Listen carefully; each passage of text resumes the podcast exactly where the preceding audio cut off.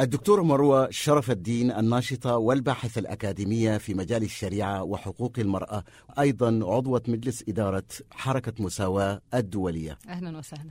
تشاركون اليوم بمناسبة إطلاق هيئة الأمم المتحدة للمرأة لتقرير دوري حول تقدم نساء العالم 2019-2020 الأسر في عالم متغير. التقرير آه، يعني بيشمل الدول كلها اللي في العالم وبيثير آه، قضايا مهمة جدا منها التقدم اللي حصل في وضع المرأة في بعض الأماكن. فمثلا بنلاقي إن حصل تمكين اقتصادي آه، لبعض مجموعات من النساء طبعا مش كل النساء وإن ده أثر إزاي آه، جيدا على حالهم في بعض البلدان. ولكن بشكل أساسي هو بيثير ثلاث نقاط أساسية. أول حاجة إنه زي ما الأسر أو العائلة بتكون مكان للمودة والرحمة والحب و... والرعاية وكده أيضا العائلة ممكن تكون مكان للعنف والخطر خصوصا للنساء. فمثلا بنشوف إزاي إنه 58% من النساء اللي تم قتلهم في العالم ماتوا على أيدي أزواجهم. فده معناه إنه في مشكلة ساعات ممكن بتحصل في العائلة بيبقى في عنف. هذا على مستوى العالم؟ هذا على مستوى العالم. طبعا في في معلومة محزنة إنه ده معناه إنه حوالي 137 مرأة بيتم قتلها كل يوم على يد آه، زوجها. ففي هنا مشكلة. لازم نبص على العائلة هل هي فقط مكان للرعاية؟ لو لأ نعمل إيه علشان نتأكد إنها مكان آمن لجميع أفراد الأسرة؟ الحاجة الثانية التقرير بيثيرها إنه لقينا إنه في أشكال مختلفة للعائلات موجودة حوالينا. الشكل المعتاد اللي إحنا متعودين عليه اللي هو آه، راجل وست وأطفال ده فقط يمثل ثلث آه، العائلات الموجودة في العالم. عندك عائلات متنوعة كتير جدا موجودة النهاردة منها مثلا العائلات التي تعولها امرأة. العائلات اللي تبقى آه، ما فيهاش رجال خالص لأنه الرجال ذهبوا إلى الحرب وتم قتلهم مثلا. فبتبقى النساء هي المسؤولات عن مش فقط الأطفال ولكن أيضا آه، كبار السن اللي في العائلة. آه، عندك العائلات اللي بتهاجر أو عندهم مثلا حصل نزاع فاضطروا إنهم ينزحوا. فبيبقى أفراد العائلة موجودين في بلدان مختلفة.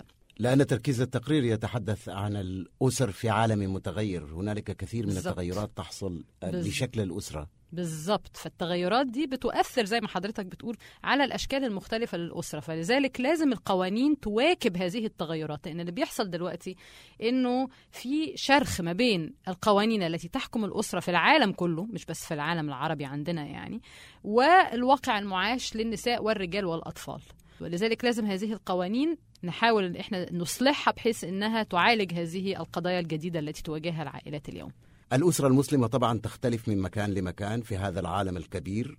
كيف تنظرون إلى مسائل الشريعة وحقوق المرأة والقانون الدولي في كل هذه الصورة العريضة للمر... للأسرة المسلمة في العالم؟ إحنا مش بنشوف إن في تناقض ما بين الشريعة وحقوق المرأة وحقوق الإنسان وبالأخص المساواة. إحنا بنفرق ما بين حاجة اسمها الشريعة وحاجة اسمها الفقه. الشريعة اللي هي ال- الرسالة الإلهية الأبدية التي لا تتغير بالزمان والمكان آه، ده المسلمين بيؤمنوا بيه.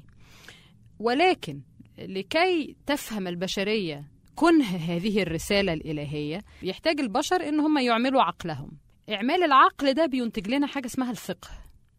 الفقه ده هو منتج بشري إنساني متغير. فالفقه اللي أنتجه الفقهاء القدامى اللي كانوا عايشين من ألف سنة هيبقى مختلف جدا عن الفقه اللي إحنا النهاردة بننتجه. هيبقى مختلف كمان جدا عن الفقه اللي الناس اللي هتيجي بعدينا بألف سنة كمان هينتجوه هم كمان. بنشدد دايما على فكرة إن قوانين الأسرة المسلمة اللي موجودة في دولنا الحالية هي فقه إنساني بشري متغير والدليل على ذلك إيه؟ الدليل على ذلك إنه بالرغم من إن كل دولنا عندها قوانين أسرة إسلامية إلا إنها كلها مختلفة عن بعض. طب إزاي بقى في تونس آه ما عندهمش تعدد زوجات؟ وهم عملوه على فكرة استنادا إلى فقه جديد بيستند إلى آيات قرآنية حرموا فيه تعدد الزوجات. وعندك المغرب اللي هي بتحط قيود على تعدد الزوجات ولازم يحصل بإذن القاضي. وعندك مصر اللي بتبيح تعدد الزوجات بدون أي شروط وبدون أي إذن من القاضي. والدليل الآخر هو أنه هذه القوانين على مر العصور والسنين تم تطويرها. هو بيتغير لأنه هو فقه فقه بشري. أنتم تعملون في حركة مساواة للبحث في هذه القضايا؟ تحاولون أن تنشرون الوعي والمعرفة بهذه المعاني التي تتحدثين عنها؟ إحنا عندنا آه، جزء كبير من الشغل بتاعنا إنتاج المعرفة.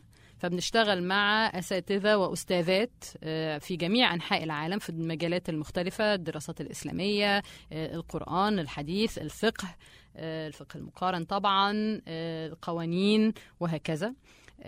علشان بننتج هذه المعرفة اللي بنوري بيها إزاي إنه مفيش تناقض ما بين فكرة الفقه في فقه جديد طالع وليس هناك تناقض بينه وبين حقوق الإنسان والمساواة بين البشر وحقوق المرأة. أنا شخصيا مؤمنة بذلك يعني. أنت أيضا تنظرين إلى هذه المسائل ربما بطريقة أخرى كونك تكتبين الشعر أيضا ولا تبتعد أشعارك كثيرا حتى عن هذه القضايا. ده حقيقي. أنا آه، متذكرة إنه آه، وأنا بعمل الدكتوراه في وقت من الأوقات كنت يعني مضطره أقرأ طبعا كتب كتير ومقالات كتير وكان في دايما حاجة عمالة تطلع لي كل شوية من الكتب وهي إنه النسويات أو النساء المؤمنين بالمساواة والعدالة في العالم العربي الإسلامي بيتقال عليهم إن هم عملاء للغرب وإن هم آه، مش مش امنا على التراث بتاعهم. وكأن التراث ده بيحتم عليك إنك تؤمن بعدم المساواة. فوانا أنا فاكرة وأنا قاعدة بذاكر يوميها يعني كنت حاسة ب... ب... يعني ضغط كده فقلت فقعدت أكتب. سميتها أم محمد وبريه بنات الست بهيه الست بهيه دي اللي هي مصر. إحنا في مصر عارفين إن بهيه هي مصر. وأم محمد طبعا هي مسلمة وماريا هي آه، مسيحية. فأم محمد وماريا بنات الست بهيه اللي بطولها شايلة الخمس عيال بتعافر عشان لقمة هنية.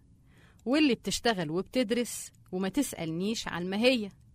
واللي بتركب الأتوبيس وتحاول تبعد عن كل إيد راضية. واللي شايلة البلد في الوزارة والسفارة والبيت والشارع وفي كل الأحوال الشخصية. قولي لهم تبقي مين؟